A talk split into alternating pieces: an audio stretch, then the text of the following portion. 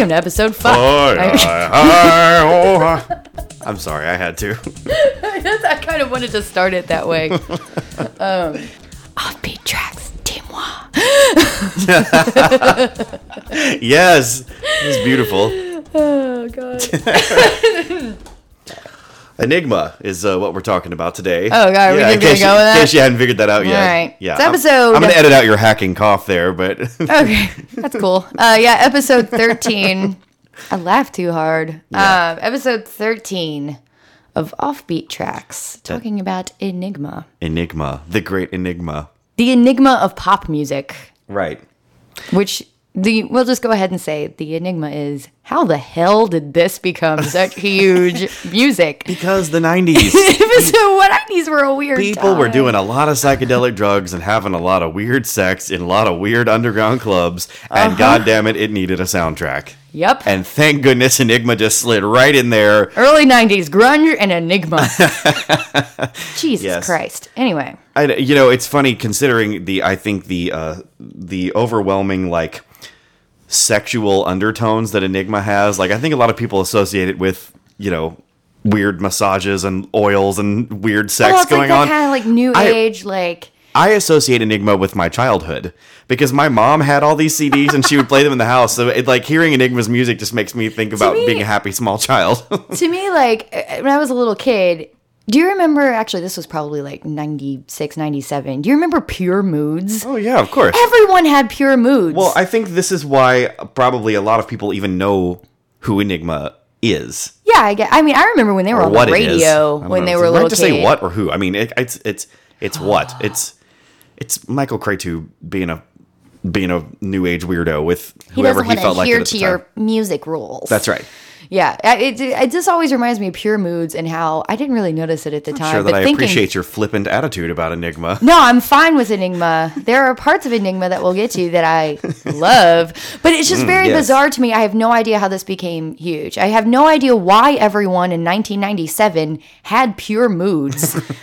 But they The did. compilate, and it was so weird. As it was like it was- Enigma and Tubular Bells. Right. And it- Everyone loved it. and everybody knows it because of the ads that ran on TV. Yes. They were running ads all the time for Pure Moods, trying to get everybody to buy. the I never had Pure Moods. The Pure Moods compilation. I was anti Pure Moods. I had Pure Disco and Pure Funk. That was Oh, that's right. I, that was a, it was a series, Yeah, wasn't it? uh-huh. Pure this. Oh man. Yeah, Pure Moods that? was like the first and big one, I think. Yeah. Yeah, everyone had Pure Moods. It was like a cool thing to listen to at your seventh grade slumber party. It's like, yeah, I'm gonna listen to Tubular Bells. it was very Wait, weird. people were listening to Tubular Bells. we were we would have it in the background. I went to one slumber party and it was like totally fine.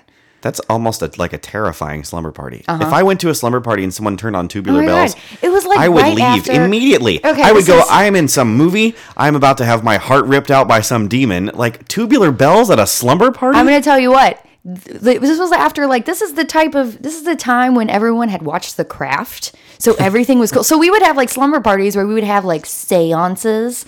And one time, me and this one chick who like thought that seances were total bullshit went upstairs where there was a vent that went down to the basement, uh-huh. and they were trying to like contact the spirit of Princess Diana because she had like just died, and so like they're like The people's princess. Princess Diana, come to us. So we were like. Hello, I'm Princess Diana. All with a soundtrack of Enigma and Tubular Bells playing. That's behind. uh that's the era that we are in, Max. Sorry, just yelled here. yelled in the microphone. Shit. Um, yeah, no, that's the era that we were in here, Max. All right. Hello, I'm Princess Diana. God. So Enigma, All right. very Uh, weird time. Enigma um, was the brainchild of a um, a guy who I always thought was French because his name looks French, but apparently he's German Romanian. I always thought he was French too. This um, is something Nope. we both learned. Yep. Uh, and apparently Enigma was a was a German thing. Uh, yeah, his name's Michael Cretu. Um, he's credited on like all the at least the first few albums, the ones that we had in my house. He, his name says Curly MC on the CDs. Wow. And I th- I think that it was because he didn't I I don't know if he like didn't want his name to be associated with the project or he didn't want people to know it was him or what the deal was. Uh, but yeah, his his name is definitely on the liner notes as Curly MC. I in my time I always knew there was some weirdo dude who was head of Enigma. Before I show prepped, I did not realize who that was, and it was Michael Cretu, who is Yeah. Amazing. Do you know who his wife is? Yeah, Who's I did not know this until show prep, and I was like, "What?" I did not realize And it was the same Sandra. Not Yeah, Sandra. Everlasting Love, Sandra, and it, I think we'll put a clip right here of Everlasting Love. Sandra, she was a freestyle singer, had uh, several hits, but I, I think Everlasting Love is by far the most well known. I don't know. like I think 1987. Of her, I think of her like German stuff because I went in, I went into this like crazy German pop phase in like 2005. Oh, so she does And German pop her- too. Oh my god, she's one of she See, was I- like I their know her free- Madonna. I know her freestyle stuff. She was the she was like Madonna of Germany. Maybe we can do just like a, we'll do a little Sandra montage right here. Oh my god, she's awesome. Open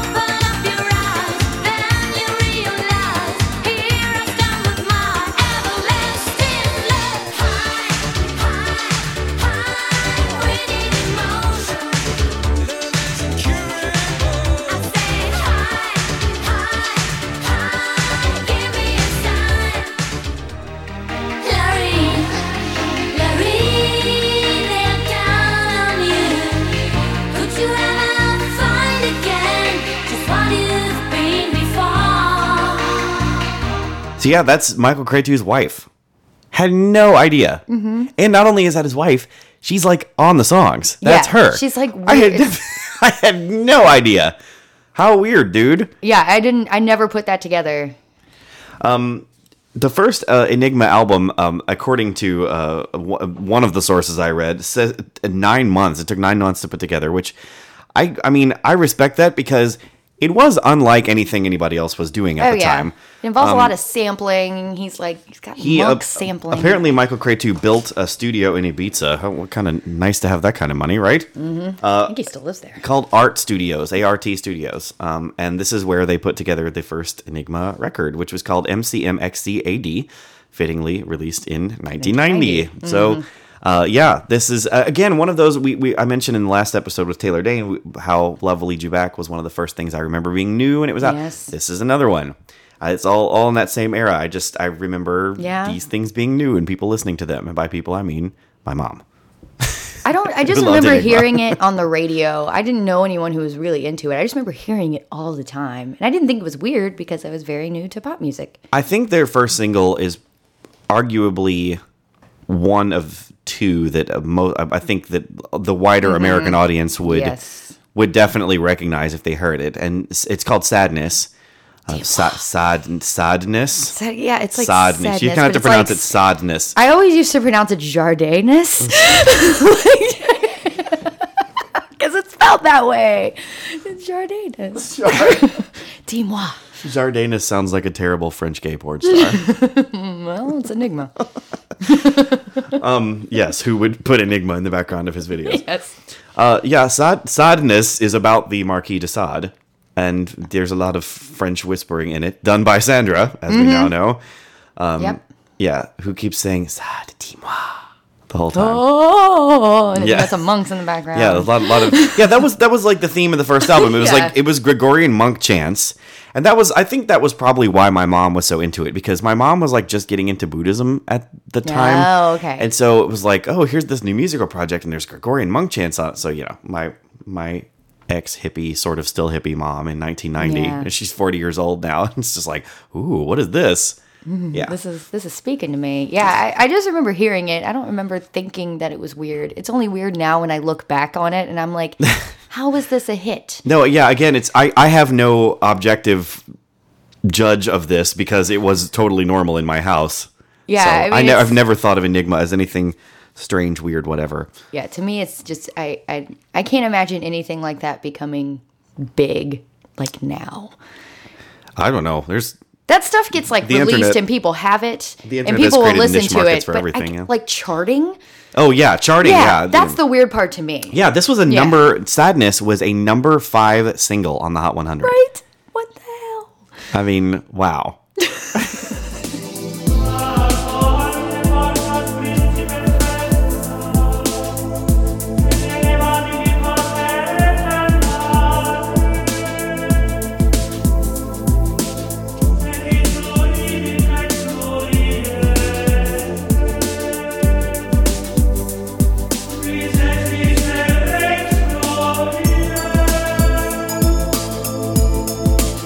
Uh, it also charted on dance, but that was largely because there are some fabulous remixes of this song.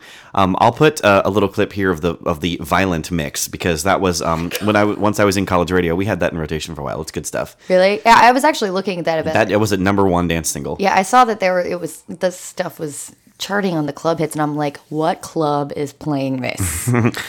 Well, I think we've I think we've established what clubs were playing this. Well, yeah, the Not the clubs where people were dancing. Wink, wink. The sexy ones.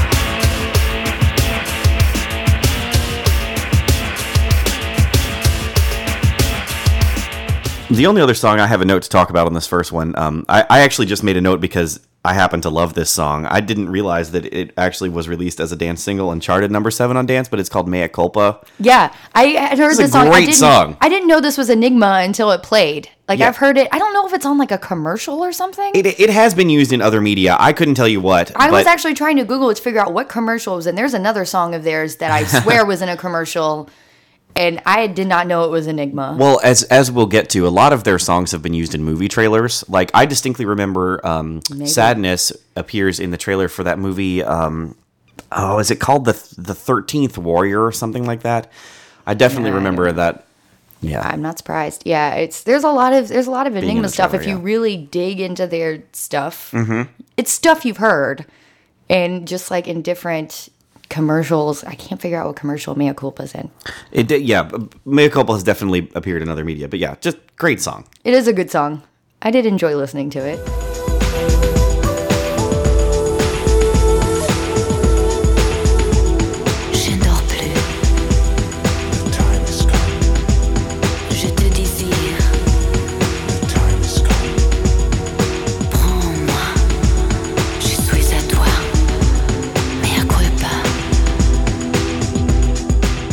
That would be all for uh, Enigma's first album as far as singles, MC Mix CAD, and it it's kind of um there there are only like seven or eight songs I think on that first album. They're all they're pretty lengthy. They all just sort of run together. It's it's really it's more of a piece of art than it than it is like a traditional That's music album. he doesn't want to adhere to the regular music rules. That's right. That was the whole reason for this. Um, I I have to say I think he deliberately tried to go a bit more commercial with the second album. Don't you think? I think so, but it's still I think he realized that um, when he had those hits off the first album, I, I think he probably was not expecting that. So 1991, I mean, we're not even, yeah, the next year he releases The Cross of Changes. Um, and the first single on this, probably the most well known Enigma song to American audiences, I would think, don't you? yeah, probably. Yeah, it's called Return to Innocence. Um, Oh, yeah, yeah, yeah. yeah, everybody remembers that hook that is in a language that I don't know what it is.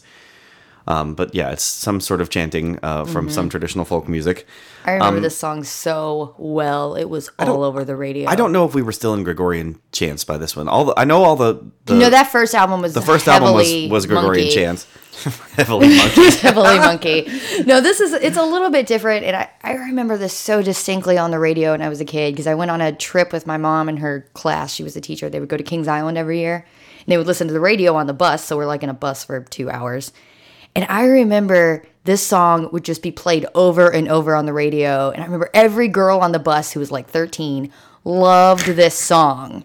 I was like six or something. I was really little. And every girl was like, yeah. And every guy on the bus was like, why do you like this? It's just the same thing over and over and over. I don't get it.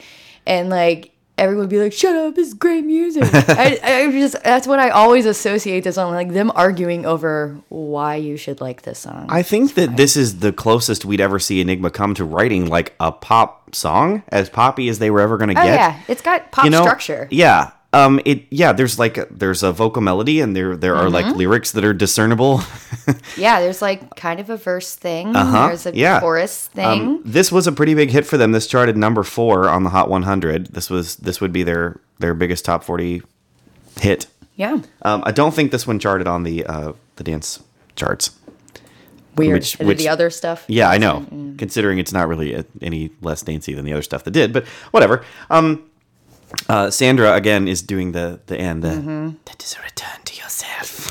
that's that's her again at the end of the song there.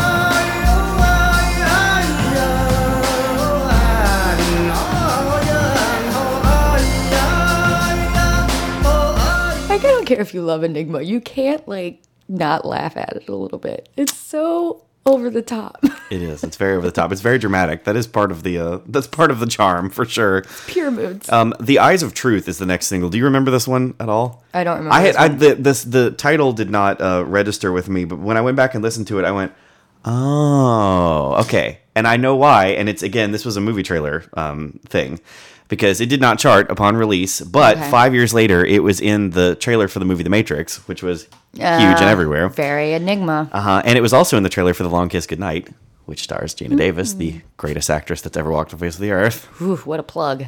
Indeed. um, yeah. So that I think that's probably why Yeah, that one sounded familiar. I'm just gonna I'm gonna put this disclaimer out as we keep talking about Enigma. All of their stuff sounds the same to me, except for like a few songs that I know. So like you could be like, yeah, this song was like, no, I'm like, I don't know that. that is. Because when I was listening to it, I was like, yeah, this is all like I thought it was all one song, and then I was like, oh, I just listened." I think that's kind to of the idea, though. songs. You're like, you're like, yeah, it's supposed to be relaxing. It's supposed to take you on a journey. You're supposed to go from A to B to C to D and not Yeah. even realize you did it. I went on a journey, all right. Mm-hmm. Uh-huh.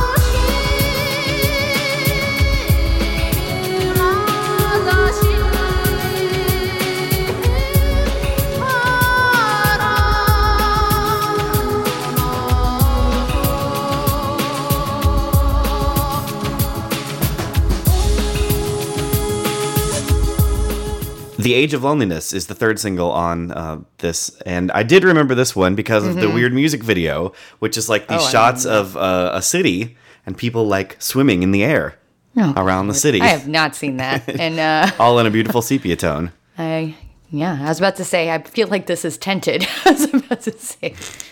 Um, this again was uh, on uh, a movie. This was actually in the movie on the soundtrack, though. For the movie Sliver, remember Sliver? No, With Sharon Stone? No. Oh, okay. I'm not very good at movies. okay. Well, yes, it We was. all know It was that. in that movie.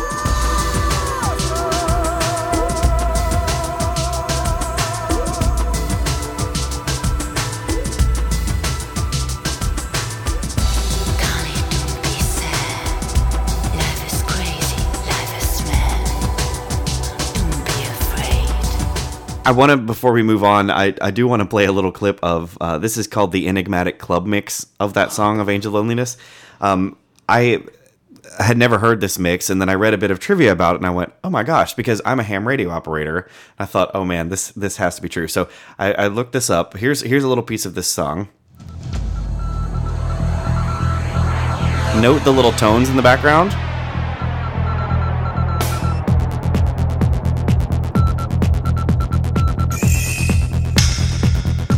That's Morse code, and it's spelling "I love you." Aww, Isn't that cool? that is the coolest. But it like totally works in the song too. It's amazing. Oh, yeah. I, I'd love down it. to this.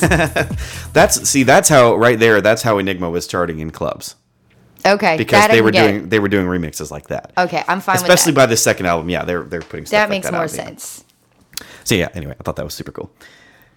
Um, only one more single off of uh, this second album, this uh, the Cross of Changes album, um, out from the deep or out of the deep, out from the deep. I can't even remember the name of it. See, can't that's how forgettable it was. This Yep. one, I didn't remember nothing else. Uh, but only thing worth noting about this one, uh, Michael Cretu actually does some vocals on it. Wow, Yeah, so there you go. I don't remember that much. it all sounds the same, Max.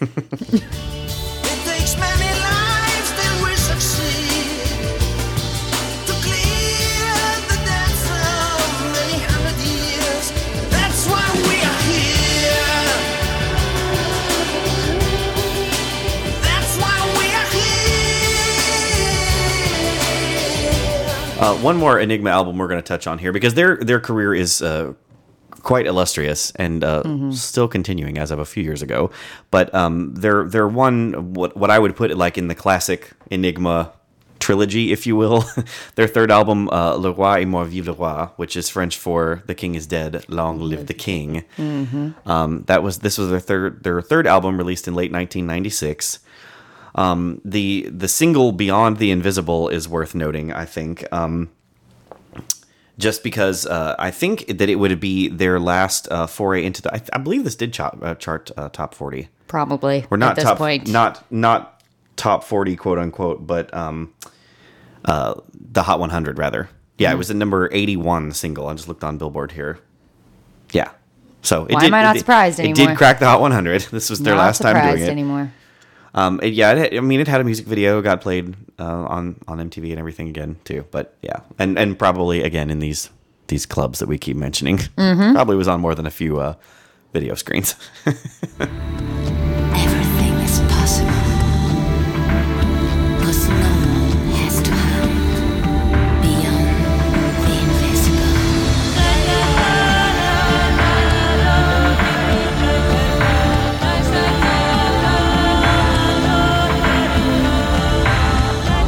I don't know. I I, I kind of just wanted to do this Enigma show because I think that they're one of these things. It's kind of like the like a callback to Richard Marx, where people don't remember that they remember Enigma. You know. It's such a weird, but I mean, Enigma is such a weird, like, snapshot of weird stuff coming together. And Right. I, and they've you know they they it. have changed direction they've they've changed sound a little bit here and there and, and gone on but like to me those first three records are so important to to 90s i was going to say culture but really like 90s subculture Yeah, it's 90s subculture. I actually happened upon a lot of message boards where people talked about how much they liked banging to Enigma. See, Especially that one song, uh, Principles of Lust. oh yeah Yeah, that was a that was apparently a favorite of every Gen Xer in college in the early 90s. like, good lord. It is, People it's- had some stories. it's just this weird instance of like subculture poking its head into the mainstream culture because a lot of that in the early 90s. right people know this return to innocence and whatnot but like if you go up to the average person they would not be able to tell you what the name of that song is or who sings i mean they might come up with return to innocence but they're not going to know who enigma is Yeah, I mean, I think it's, I think it represents a that beautiful early '90s time where people were kind of backlashing against what they figured was what they thought of as like the empty pop of the '80s and the late '80s, especially. And they were like, "No, we need more substance." So you get grunge, if you want to call that substance, and things like Enigma. Right. Which And, we're uh, just, I mean, it, it really is more of an art project than it is like a Oh, CD yeah. that you put in and jam out to. But I mean, I'm not going to lie. I still put on Enigma when I take baths and I do a bath bomb and sit in there with my candles. And Tell you what, it's, when I just had it rolling, I did get a lot of work done. yeah, it worked. it's good stuff. Mm-hmm. I'll probably listen to it like all the rest of the week at work while I'm working to it. It is, it's good. It's brain music. It's good brain music. Maybe that's what It is call good. It's not too distracting, but it like you know, it still doesn't put you to sleep. No, no, no, no. You know, it's pure. It's, a pure yeah, mood. It is a pure. Good lord. pure energy. so um, I hope that if you have never heard of Enigma, that after hearing this, you will go listen to them and and And probably remember. Oh my god, I have heard this. Yeah. and just enjoy it. It's good study music, good work music, and just good good for the soul. It Very sure relaxing. is. Good for the soul. yeah, it's something. Keep at it, Curly MC. Curly MC. Can you start calling me Curly MM? Except, well, my hair's not curly. I guess it doesn't work. Why curly? Does he have curly hair? I, I can't. I feel like he might have, but he's like. I was about to say you could call me straight MM, but that doesn't really work either. if you see a picture of him, he does not look like anyone who would be known as an MC. He's like, Well, MC he's is very he's- Frank Farian. We'll put it that MC way. MC is Michael Cretu. I got that part, but why curly? Oh yeah, um, I guess he sort of had curly hair, kinda. All right, we'll go with that. yeah, Just don't call me straight MM. And It doesn't. No, it doesn't work. with that, uh, please write us on our website offbeattrackscast.com. Tell us uh, tell us what you like to listen to while you're working and or in the bath and or banging. yeah. It's Boy, that would be a hell of a superlative show. oh, I, ooh, Banging songs. Yep. we could. That's gonna be a two-hour episode. um, yeah, and we're also on uh, Twitter at Offbeat Tracks. Indeed. Until next time, I'm Danielle. I'm Max. See ya. See ya.